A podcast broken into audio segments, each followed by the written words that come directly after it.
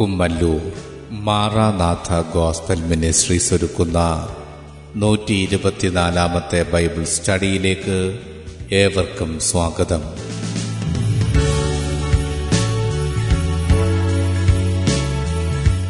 ശിഷ്യത്വം എന്ന വിഷയത്തിന്റെ മുപ്പത്തിനാലാം ഭാഗത്തെ ആസ്പദമാക്കി ശിഷ്യരാക്കുക എന്ന വിഷയത്തിന്റെ പതിനെട്ടാം ഭാഗമാണ് നിങ്ങൾ കേൾക്കുവാൻ പോകുന്നത്.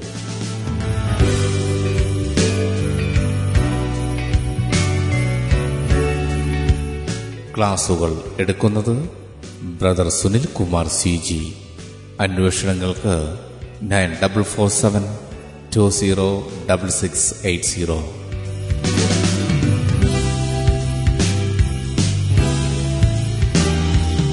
ഈ ക്ലാസുകളുടെ വീഡിയോ യൂട്യൂബിലും ലഭ്യമാണ്. Amen T V network Trivandrum Kerala triple nine five nine seven five nine eight zero.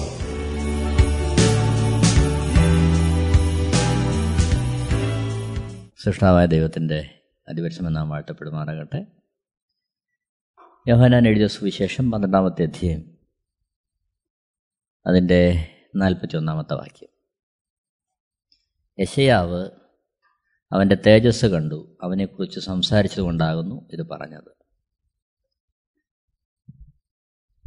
നാൽപ്പതാമത്തെ വാക്യത്തിൽ കാണുന്നു അവർ കണ്ണുകൊണ്ട് കാണുകയോ ഹൃദയം കൊണ്ട് ഗ്രഹിക്കുകയോ മനം തിരികയോ താൻ അവരെ സൗഖ്യമാക്കുകയോ ചെയ്യാതിരിക്കേണ്ടതിന്. അവരുടെ കണ്ണ് അവൻ കുരുടാക്കി ഹൃദയം തടിപ്പിച്ചിരിക്കുന്നു. അപ്പോൾ യേശുക്രിസ്തു അത്ഭുതങ്ങളും അടയാളങ്ങളും വീര്യപ്രവൃത്തികളും ഒക്കെ ചെയ്തിട്ടും അനേകർ യേശുവിൽ വിശ്വസിച്ചില്ല. യോഹനന്റെ സുവിശേഷം പന്ത്രണ്ടാം അധ്യായം മുപ്പത്തേഴാമത്തെ വാക്യത്തിൽ. അവർ കാണുക അവൻ ഇത്ര വളരെ അടയാളങ്ങളെ ചെയ്തിട്ടും അവർ അവനിൽ വിശ്വസിച്ചില്ല. അപ്പോൾ എന്തുകൊണ്ട് വിശ്വസിച്ചില്ല? എന്തുകൊണ്ട് വിശ്വസിക്കാൻ കഴിയുന്നില്ല? എന്നുള്ളതാണ് യോഹനാൻ ഇവിടെ വിവരിച്ചു വരുന്നത്. കാരണം അത്ഭുതങ്ങളോ അടയാളങ്ങളോ വീര്യപ്രവൃത്തികളോ അതിൽ തന്നെ ഒരുവനെ രക്ഷയിലേക്ക് അല്ലെങ്കിൽ യേശുവിന്റെ ആ ദൈവത്വത്തെ തിരിച്ചറിഞ്ഞ് യേശുവിനെ അനുഗമിക്കുവാൻ തക്കവണ്ണം ആക്കി തീർക്കുന്നില്ല അതാണ് യോഹന്നാൻ വിവരിക്കുന്നത്. അവിടെ യഷിയാവിന്റെ പ്രവചനത്തിൽ നിന്നും ഈ വാക്യത്തെ ഉദ്ധരിക്കാൻ കാരണം യഷയാവ് ദൈവ തേജസ് അവൻ കണ്ടു. യശയാ പ്രവചനം ആറാമത്തെ അധ്യയം ഒന്നുമുള്ള വാക്യങ്ങൾ നമ്മളതാ കാണുന്നത്. അതിന്റെ മൂന്നാമത്തെ വാക്യത്തിൽ സാറാഫുകളിൽ ഒരുത്തനോടൊരുത്തൻ സൈന്യങ്ങളുടെ ഒഹവ പരിശുദ്ധൻ പരിശുദ്ധൻ പരിശുദ്ധൻ സർവഭൂമി അവന്റെ മഹത്വം കൊണ്ട് നിറഞ്ഞിരിക്കുന്നു എന്ന് ആർത്തു പറഞ്ഞു. അപ്പോൾ സ്വർഗീയമായ ഈ ദർശനം സൃഷ്ടാവായ ദൈവത്തെക്കുറിച്ചുള്ള പരമോന്നതമായ ഈ ദർശനം യശയാവിനുണ്ടാകുമ്പോൾ യശയാവിന്റെ ജീവിതത്തിന്റെ നിലവാരമാകെ മാറുകയാണ്. ഒന്ന് മുതൽ അഞ്ച് വരെ അഞ്ച് വരെയുള്ള അധ്യായങ്ങളിൽ ഇസ്രായേൽ ജനത്തിന്റെ കഷ്ടങ്ങളെക്കുറിച്ച് അവരുടെ ജീവിതത്തിലെ വീഴ്ചകളെക്കുറിച്ച് വളരെ ശക്തമായി അവരോട് മുന്നറിയിപ്പ് തരുന്ന യശയാവ് ഇവിടെ ആറാമത്തെ അധ്യയത്തിൽ പരിശുദ്ധൻ പരിശുദ്ധൻ പരിശുദ്ധൻ എന്ന് സാറാഫുള്ള ആർക്കുന്ന ദൈവത്തിന്റെ ദർശനം ലഭിച്ചതിന് ശേഷം തന്റെ കാഴ്ചപ്പാടിൽ തന്റെ ശുശ്രൂഷയിൽ ആകമാനം മാറ്റം സംഭവിക്കുക അതിന്റെ അഞ്ചാമത്തെ വാക്യത്തിൽ എനിക്ക് അയ്യോ കഷ്ടം ഞാൻ നശിച്ചു. ഞാൻ ശുദ്ധിയില്ലാത്ത അതിരങ്ങളുള്ളൊരു മനുഷ്യൻ. ശുദ്ധിയില്ലാത്ത അതിരങ്ങളുള്ള ജനത്തിന്റെ നടുവിൽ വസിക്കുന്നു. എന്റെ കണ്ണ് സൈന്യങ്ങളുടെ യഹോവയ രാജാവിനെ കണ്ടുവല്ലോ. അപ്പോൾ ദൈവത്തെ ആ ദൈവീകമായ ദർശനം ദൈവിക വെളിപ്പാട് ഒരുവൻ പ്രാപിക്കുമ്പോഴാണ് അവന്റെ കുറവുകളെ അവൻ പാവിയാണെന്നുള്ള ഒരു ആത്യന്തിക ബോധം അവന്റെ ഹൃദയത്തിലുണ്ടാകുന്നത്. അവിടെയാണ് യേശുക്രിസ്തുവിലുള്ള രക്ഷയും പാപമോചനവും വീണ്ടെടുപ്പും ഒക്കെ ഒരുവിന് സാധ്യമാകുന്നത്. ദൈവിക സന്ദർശനവും ദൈവിക ഇടപെടലും ഉണ്ടായ ആ യശയാവ് ഉയരത്തിൽ നിന്നുള്ള ചോദ്യം കേൾക്കുകയാണ് എട്ടാമത്തെ വാക്യത്തിൽ ഞാൻ ആരെ അയക്കേണ്ടു? ആർ നമുക്ക് വേണ്ടി പോകും എന്ന് ചോദിക്കുന്ന കർത്താവിന്റെ ചോദ്യം കേട്ടിട്ട് അടിയനിതാ അടിയനെ അയക്കണമേ എന്ന് ഞാൻ പറഞ്ഞു. അപ്പോൾ യശ്യാവ് പറയുക അടിയനിതാ തന്നെ തന്നെ സമ്പൂർണമായി സമർപ്പിക്കുകയാണ് ദൈവത്തിന്റെ മുമ്പാകെ.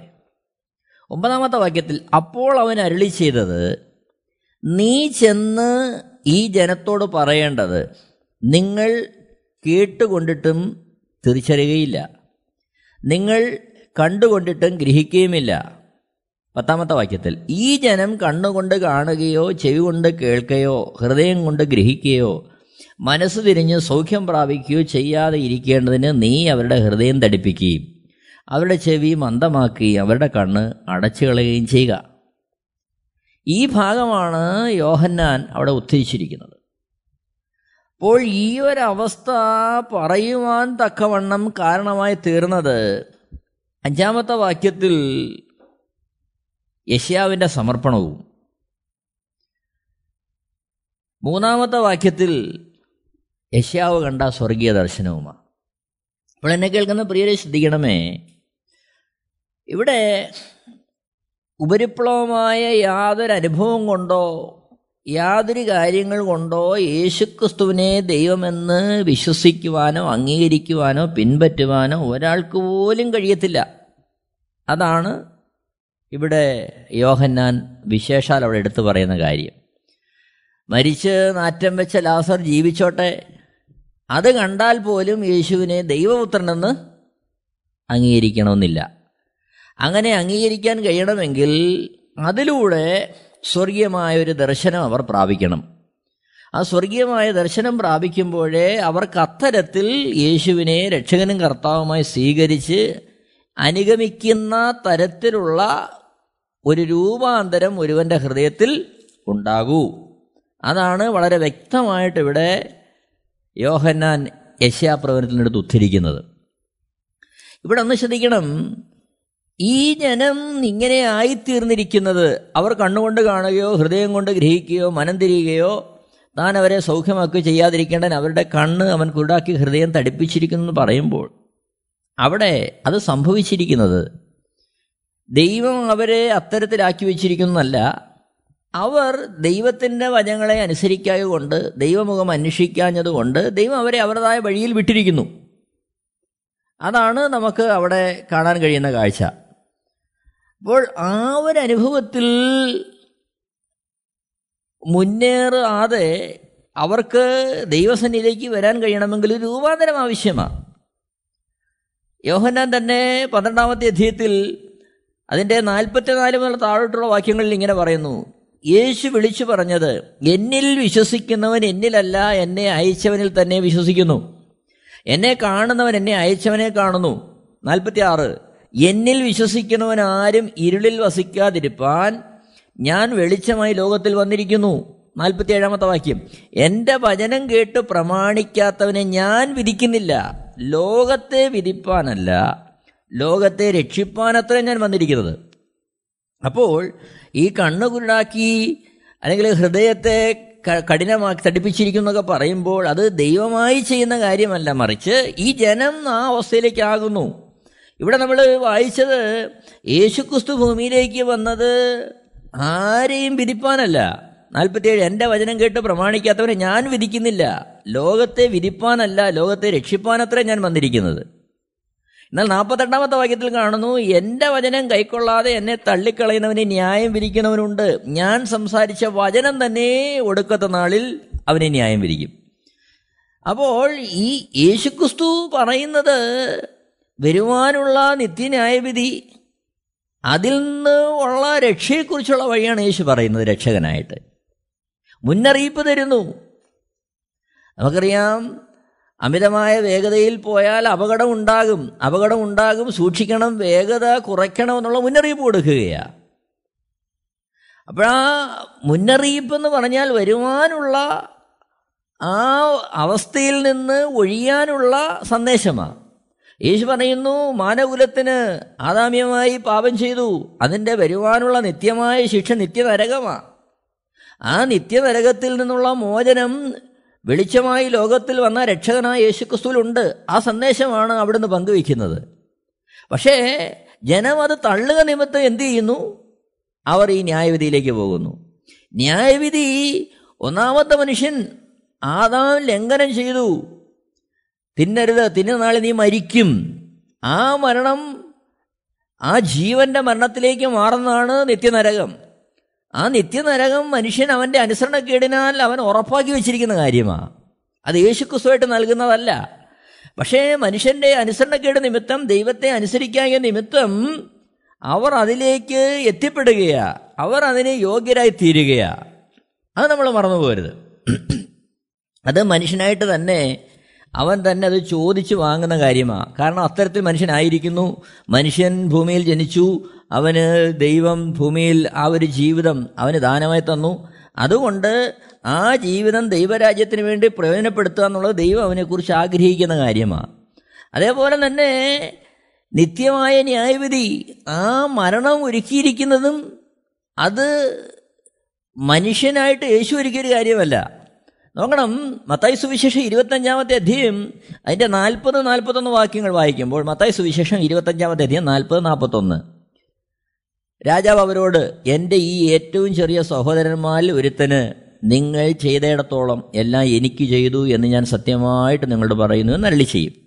നാൽപ്പത്തൊന്നാമത്തെ വാക്യം പിന്നെ അവൻ ഇടത്തുള്ളവരോട് ശപിക്കപ്പെട്ടവരെ എന്നെ വിട്ട് പിശാചിനും അവന്റെ ദൂതന്മാർക്കും ഒരുക്കിയിരിക്കുന്ന നിത്യാഗ്നിയിലേക്ക് പോകുവിൻ. ഇവിടെ മത്തായ സുവിശേഷം ഇരുപത്തഞ്ചാമത്തെ അധ്യയം മുപ്പത്തൊന്ന് മുതൽ തുടങ്ങി നാൽപ്പത്തി ആറ് വരെയുള്ള വാക്യങ്ങളിൽ യേശു ക്രിസ്തു തേജസ്സോടെ സകല വിശുദ്ധന്മാരുമായി വരുമ്പോൾ ആ സകല ജനത്തിനും അവിടെ പ്രവൃത്തിക്കൊത്തവണ്ണം പകരം കൊടുക്കുന്നതിനെക്കുറിച്ച് വിവരിക്കുക.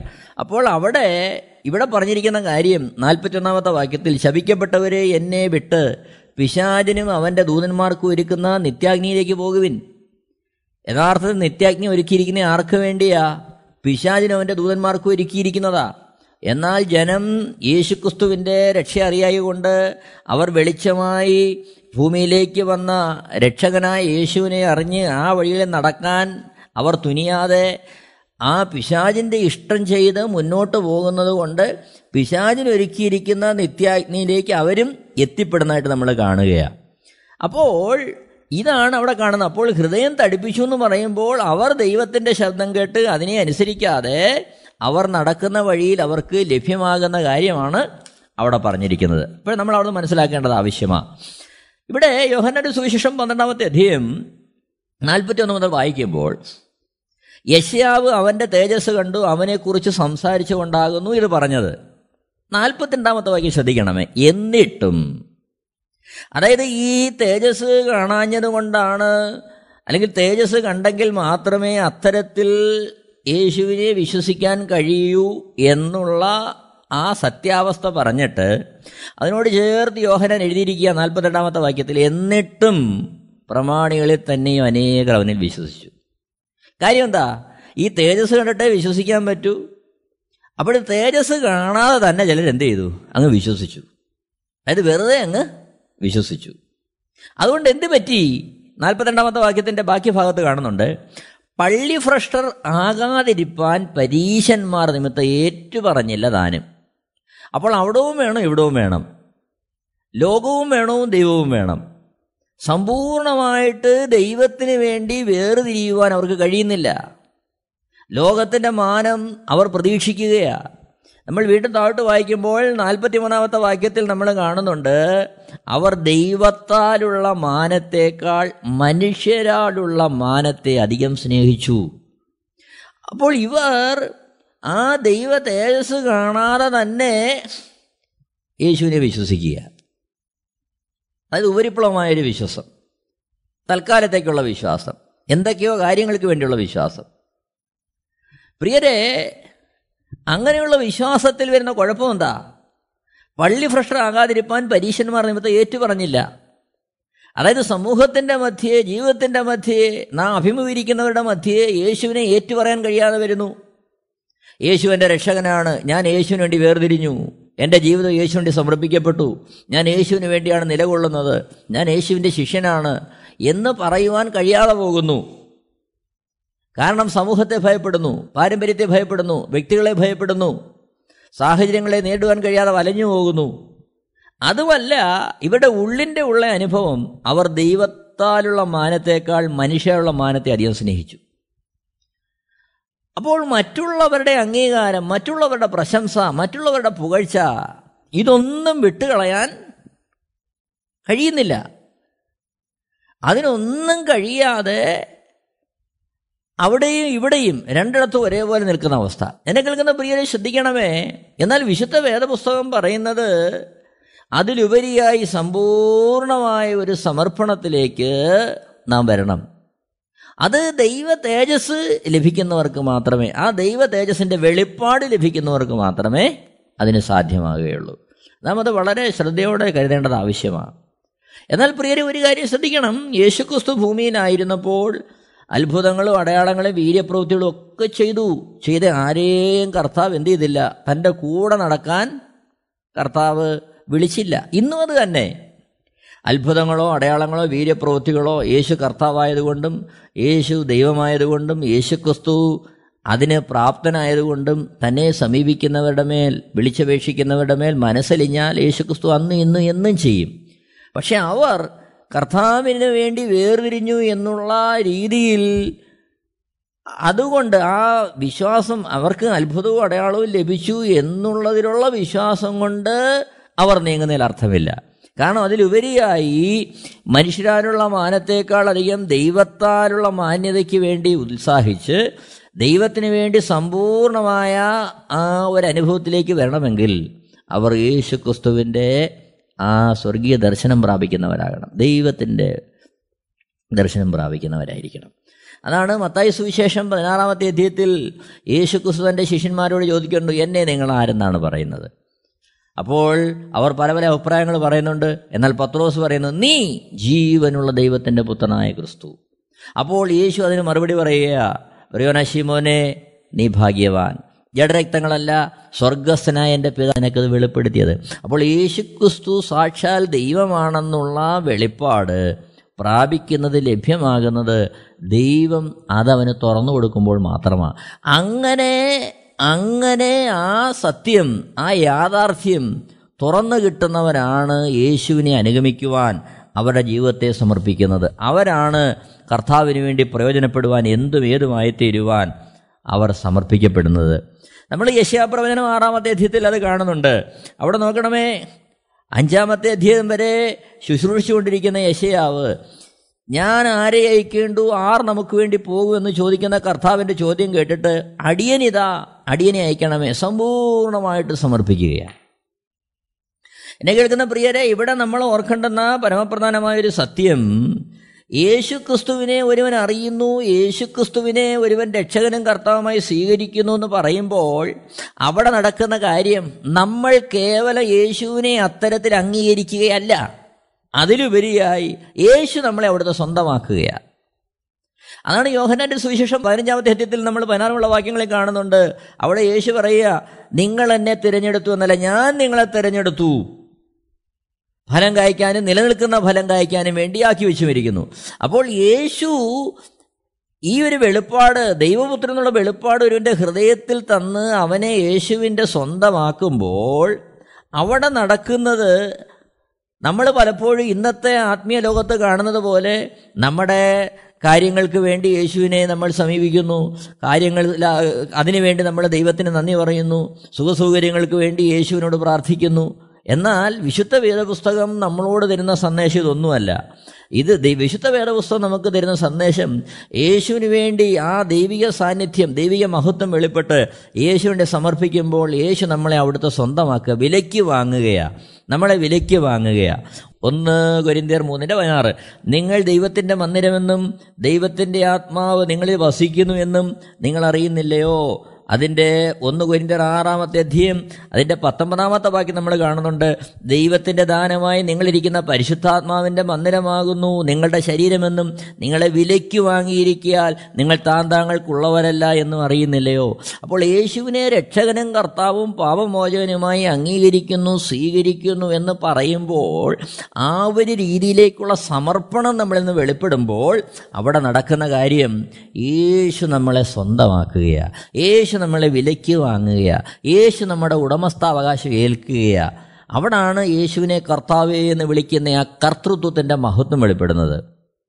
എന്നെ കേൾക്കുന്ന പ്രിയരെ നമ്മൾ വളരെ ആഴത്തിൽ ഈ ഭാഗം ഒന്ന് ചിന്തിക്കേണ്ടത് ആവശ്യമാണ് പലപ്പോഴും ഇന്ന് നാം സമൂഹത്തിൽ കാണുന്ന ആത്മീയത നാം നമ്മുടെ ജീവിതത്തിന്റെ നന്മകൾക്ക് വേണ്ടി സുഖസൗകര്യങ്ങൾക്ക് വേണ്ടി കാര്യസാധ്യത്തിന് വേണ്ടി യേശുവിനെ വിളിച്ചപേക്ഷിക്കുന്നു. പലപ്പോഴും കൂട്ടായ്മകളിൽ കൂടുന്നത് പോലും ദൈവം ചെയ്ത നന്മകൾക്ക് വേണ്ടി നന്ദി പറയാൻ. എന്നെ കേൾക്കുന്ന പ്രിയരെ അവിടെയെല്ലാം ഒഴിച്ചു നിൽക്കുന്നത് ഈ ലോകത്തിന്റെ ഇഷ്ടവും ലോകത്തിന്റെ താല്പര്യവും ലോകത്തിന്റെ ആ മാനവും ഒക്കെ നമ്മളിൽ അത് പൂർണമാകാൻ വേണ്ടി യേശുവിന്റെ സഹായം നമ്മൾ തേടുന്നു. അതിനുവേണ്ടി നാം യേശുവിനെ സമീപിക്കുന്നു എന്നുള്ളതാണ് പലപ്പോഴും അവിടെ നമുക്ക് വ്യക്തമാകുന്നത്.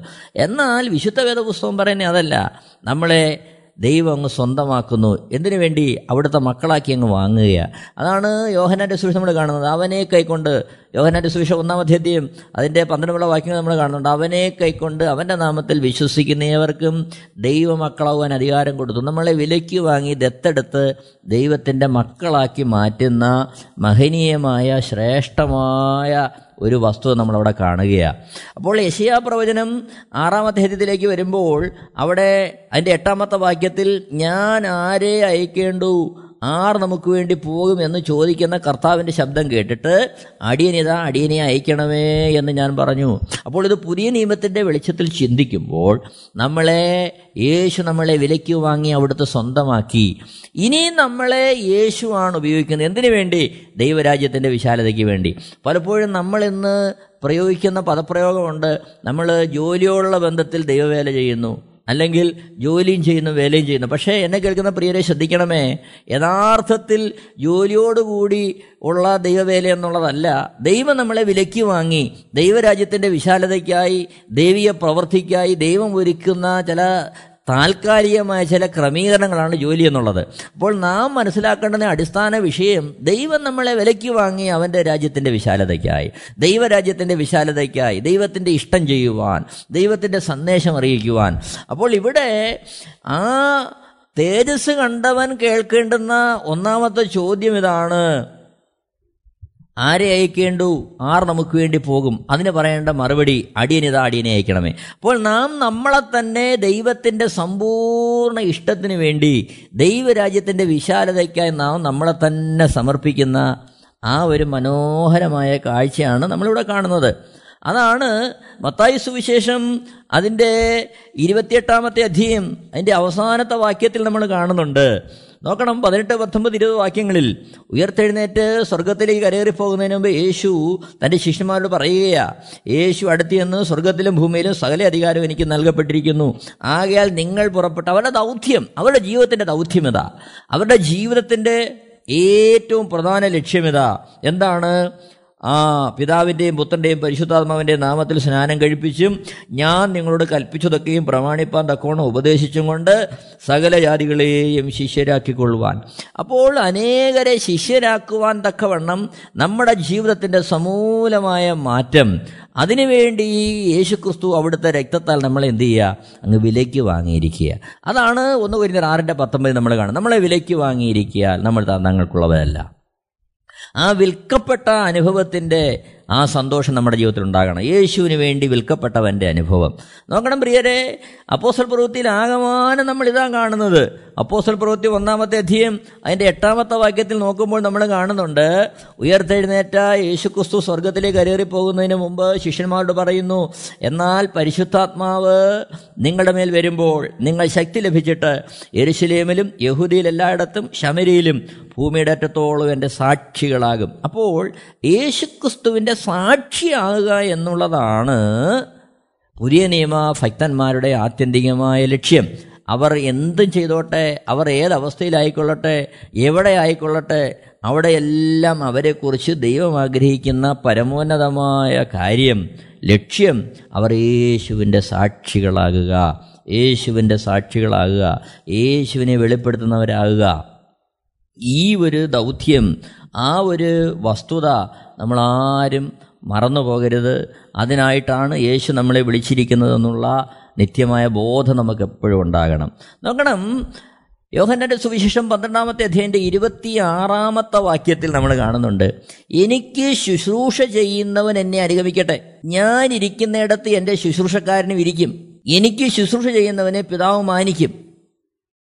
നോക്കണം. അപ്പോൾ യേശുവിനെ അനുഗമിക്കുവാൻ യേശുവിനെ പിൻപറ്റുവാൻ ഒരുവൻ എന്നെ അനുഗമിക്കാൻ ഇച്ഛിച്ചാൽ തന്നെത്താൻ തേച്ച് നാളോറും തന്റെ ക്രൂശെടുത്തുകൊണ്ട് എന്നെ അനുഗമിക്കട്ടെ എന്ന് പറയുമ്പോൾ അവിടെ യേശു അർത്ഥമാക്കുന്നത് എന്തിനാണ് അനുഗമിക്കുന്നത്? യേശുവിന് ശുശ്രൂഷ ചെയ്യുവാൻ. അപ്പോൾ ശുശ്രൂഷയും ജീവിതവും അവിടെ രണ്ടായിട്ട് യേശുക്രിസ്തു അതിനെ കാണുകയല്ല. യേശുവിന് വേണ്ടി വേർതിരിഞ്ഞ യേശുവിനെ രക്ഷകനും കർത്താവും പാപമോചനമെന്ന് അംഗീകരിച്ച ഒരുവന്റെ ജീവിതത്തിന്റെ ലക്ഷ്യം അവന്റെ ജീവിതത്തിൽ ഓരോ ദിവസവും നടക്കേണ്ടത് യേശുവിന്റെ സാക്ഷിയാകുക എന്നുള്ളതാണ് യേശുവിന് വേണ്ടി അവൻ നിലനിൽക്കുക. യേശുവിനായിട്ട് അവൻ ജീവിക്കുക. പരിശുദ്ധാത്മാവ് വസിക്കുന്ന മന്ദിരമായി അവനെ ദൈവം വിലയ്ക്ക് വാങ്ങിയിരിക്കുക. പിന്നെ ഈ പരിശുദ്ധാത്മാവാണ് നമ്മൾ വസിക്കുന്നത്. പരിശുദ്ധാത്മാവാണ് നമ്മുടെ കാര്യങ്ങൾ നോക്കുന്നത്. ആ പരിശുദ്ധാത്മാവാണ് നമ്മുടെ കാര്യങ്ങൾ ഉപദേശിക്കുന്ന കാര്യസ്ഥൻ. നോക്കണം അപ്പോസ്തല പ്രവൃത്തി എട്ടാമത്തെ അധ്യയം അതിന്റെ ഒന്ന് മുതൽ നാല് വരെയുള്ള വാക്യങ്ങൾ വായിക്കുമ്പോൾ അവിടെ അവനെ കൊല ചെയ്തത് ശൗലിന് സമ്മതമായിരുന്നു ഇവിടെ സ്തേഫാനോസിനെ കുറിച്ച് പറയുകയാ സ്തേഫാനോസിന് അവിടെ ആ സുവിശേഷ നിമിത്തം തനിക്ക് ആ താൻ രക്തസാക്ഷിയാകേണ്ടുന്ന സാഹചര്യം വരികയാണ് അവിടെ എഴുതിയിരിക്കുക എട്ടിന്റെ ഒന്ന് അവനെ കൊല ചെയ്തത് ശൗലിന് സമ്മതമായിരുന്നു. അന്ന് എരുസലേമിലെ സഭയ്ക്ക് ഒരു വലിയ ഉപദ്രവം നേരിട്ടു. അപ്പോസലന്മാർ ഒഴികെ എല്ലാവരും യഹൂദ്യ ശമരിയ ദേശങ്ങളിൽ ചിതറിപ്പോയി. അതായത് വിശ്വാസികൾ അനേകർ അങ്ങോട്ടും ഇങ്ങോട്ടും ചിതറിപ്പോവുക. കാരണം പീഡനമുണ്ടായി ഉപദ്രവമുണ്ടായി. അവർ പ്രാണരക്ഷാർത്ഥം അവർ അവിടെ പല സ്ഥലങ്ങളിലേക്ക് മാറിപ്പോവുകയാണ് നോക്കണം ഈ രണ്ടാമത്തെ വാക്യത്തിൽ ഭക്തിയുള്ള പുരുഷന്മാർ സ്റ്റെഫാനോസിനെ അടക്കം ചെയ്തു. അവനെക്കുറിച്ച് വലിയൊരു പ്രലാപം കഴിച്ചു. മൂന്നാമത്തെ വാക്യം എന്നാൽ ഷൗൽ വീടുതോറും ചെന്ന് പുരുഷന്മാരെയും സ്ത്രീകളെയും പിടിച്ചിഴച്ച് തടവിലേൽപ്പിച്ചുകൊണ്ട് സഭയെ മുടിച്ചു പോന്നു. പൗരോസിന്റെ കാര്യം പറയുകയാണ് എന്നാൽ നാലാമത്തെ വാക്യം ശ്രദ്ധിച്ചേ. ചിതറിപ്പോയവർ വചനം സുവിശേഷിച്ചും കൊണ്ട് അവിടെ അവിടെ സഞ്ചരിച്ചു. അപ്പോൾ നാം ഇത് വളരെ ശ്രദ്ധിക്കേണ്ട ഒരു കാര്യമാണ് സുവിശേഷ നിമിത്തമാണ് പീഡനമുണ്ടായത്. സുവിശേഷ നിമിത്തം പല സ്ഥലങ്ങളിലേക്ക് അവർ ചിതറിപ്പോയി.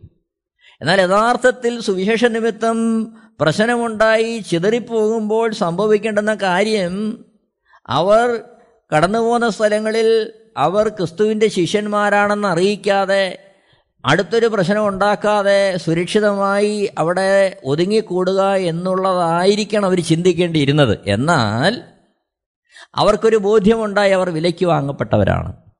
യശാവ് കേട്ടതുപോലെ അവരൊരു ചോദ്യം കേട്ടു ആരെ ഞാൻ അയക്കേണ്ടു? അപ്പോൾ ഇവർ ചെയ്ത് ചിതറിപ്പോയ സ്ഥലങ്ങളിലെല്ലാം അവരെന്ത് ചെയ്യുക? വചനം സുവിശേഷിക്കുക. എന്നെ കേൾക്കുന്ന പ്രിയരെ നമ്മളെ വിളിച്ചിരിക്കുന്നതിന്റെ ആത്യന്തികമായ ലക്ഷ്യം യേശുവിന്റെ ശിഷ്യൻ ആകുക എന്നുള്ളതാണ് ശിഷ്യൻ ആകുന്നവന്റെ ജീവിതത്തിലെ ദൗത്യമാണ് യേശുവിനെ വെളിപ്പെടുത്തുക എന്നുള്ളത്. അത് ജീവിതത്തിന്റെ എല്ലാ മണ്ഡലങ്ങളിലും യേശുവിനെ വെളിപ്പെടുത്തുക എന്നുള്ളതാണ് അവനെക്കുറിച്ച് ദൈവം ആഗ്രഹിക്കുന്ന കാര്യം. അപ്പോൾ ഇവിടെ ശ്രദ്ധിക്കണം നാം വായിച്ച ആ വേദഭാഗത്തേക്ക് വരുമ്പോൾ നമ്മൾ കാണുകയാണ് യശയാവ് ഇതെല്ലാം പറയാൻ കാര്യം എന്താണെന്നറിയാമോ? യശയാവ് ആ ദൈവ തേജസ് കണ്ടു.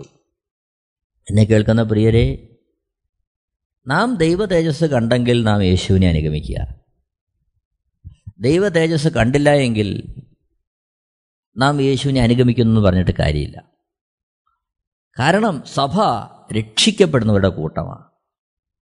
അവർ ദൈവത്തിന്റെ ആത്മാവിനാൽ വിലയ്ക്ക് വാങ്ങപ്പെട്ടവരാ. യേശുവിന്റെ രക്തത്താൽ വിലയ്ക്ക് വാങ്ങപ്പെട്ടവരാ.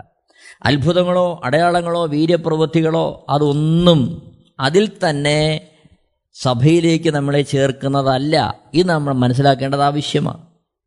കാരണം ലൂക്കോസിന്റെ സുവിശേഷം പതിനേഴാമത്തെ അധ്യായത്തിൽ നമ്മൾ വായിക്കുമ്പോൾ ലൂക്കോസ് സുവിശേഷം പതിനേഴാമത്തെ അധ്യയം പതിനൊന്ന് മുതൽ പത്തൊമ്പത് വരെ വായിക്കുമ്പോൾ യേശു ക്രിസ്തുവിനെ സൗഖ്യ അടുത്തേക്ക് സൗഖ്യത്തിന് വേണ്ടി പത്ത് കുഷ്ഠരോഗികൾ വരികയാണ് അവിടെ പത്ത് കുഷ്ഠരോഗികൾ വരുമ്പോൾ അതിൽ ആ അവരോട് യേശു പറയുക നോക്കണം പതിനാലാമത്തെ വാക്യത്തിൽ അവൻ അവരെ കണ്ടിട്ട് നിങ്ങൾ പോയി പുരോഹിതന്മാർക്ക് നിങ്ങളെ തന്നെ കാണിപ്പിനെന്ന് പറഞ്ഞു. പോകയിൽ തന്നെ അവർ ശുദ്ധരായി തീർന്നു അപ്പോൾ പത്ത് പേർക്കും വിശ്വാസമുണ്ട് യേശു സൗഖ്യമാക്കാതെ തന്നെ പോകാൻ പറയുമ്പോൾ അവർ മടങ്ങിപ്പോകുന്നു പുരോഹിതനെ കാണിക്കാൻ വേണ്ടി പോകുന്നു. എന്നാൽ പതിനഞ്ചാമത്തെ വാക്യം നമ്മൾ കാണുക അവരിൽ ഒരുത്തൻ തനിക്ക് സൗഖ്യം വന്നത് കണ്ടു. ഉച്ചത്തിൽ ദൈവത്തെ മഹത്വപ്പെടുത്തിക്കൊണ്ട് മടങ്ങി വന്നു അവന്റെ കാൽക്കൽ വീണു. അപ്പോൾ ഈ പത്ത് പേരിൽ ഒരുത്തൻ മാത്രം മടങ്ങി വന്ന് യേശുവിന്റെ പാദപീഠത്തിൽ വീണ് ദൈവത്തെ മഹത്വപ്പെടുത്തുക എന്നെ കേൾക്കുന്ന പ്രിയരെ അവിടെയാണ് യേശുവിൽ അവൻ ദൈവ തേജസ് കാണുന്നത്. ആ ഒമ്പത് പേരും അവർ സൗഖ്യം പ്രാപിച്ച് സമൂഹത്തിന്റെ മാന്യതയ്ക്ക് അവർക്ക് സൗഖ്യം പ്രാപിച്ചു എന്നുള്ള സർട്ടിഫിക്കറ്റ് മേടിച്ച് അവർ അവർ സമൂഹമധ്യേ ജനങ്ങളോടൊപ്പം പാർക്കുവാൻ ഉത്സാഹിക്കുമ്പോൾ ഒരുത്തൻ മാത്രം യേശുവിന്റെ പാതപീഠത്തിൽ വന്ന് ദൈവത്തെ മഹത്വപ്പെടുത്തുക. എന്നെ കേൾക്കുന്ന പ്രിയരെ ഇവിടെയാണ് യോഹനാൻ എഴുതിയിരിക്കുന്നത്. യശയാവിന്റെ പ്രവചനത്തിൽ നിന്ന് ഉദ്ധരിച്ചിരിക്കുന്ന വാക്യത്തിന്റെ നിവർത്തീകരണം അവിടെയാണ് നമ്മൾ എന്ത് കാണണം? ദൈവതേജസ് കാണണം. ബാക്കി ഒമ്പത് പേരും പോകട്ടെ. ആ ഒമ്പത് പേരെ യേശു അനുവദിക്കുക പോകാൻ.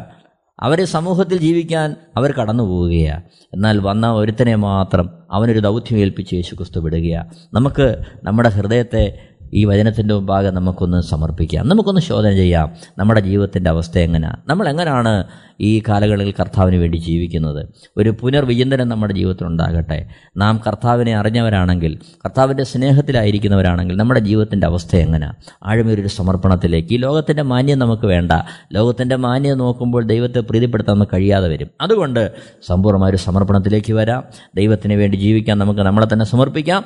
ദൈവം എല്ലാവരെയും ധാരാളമായിട്ട് അനുഗ്രഹിക്കുമാറാകട്ടെ. ദൈവനാമകത്വപ്പെടുമാറാകട്ടെ ആമേ Amen T V network Christian internet channel സുവിശേഷീകരണത്തിന്റെ വ്യത്യസ്ത മുഖം തേടിയുള്ള യാത്ര YouTube and Facebook. Amen T V network Trivandrum Kerala. ഞങ്ങളുടെ വിലാസം Maranatha gospel ministries Marankuzhi Kummalloor P O Kollam. ആറ് ഒൻപത് ഒന്ന് അഞ്ച് ഏഴ് മൂന്ന്. അന്വേഷണങ്ങൾക്ക് nine double four seven two zero double six eight zero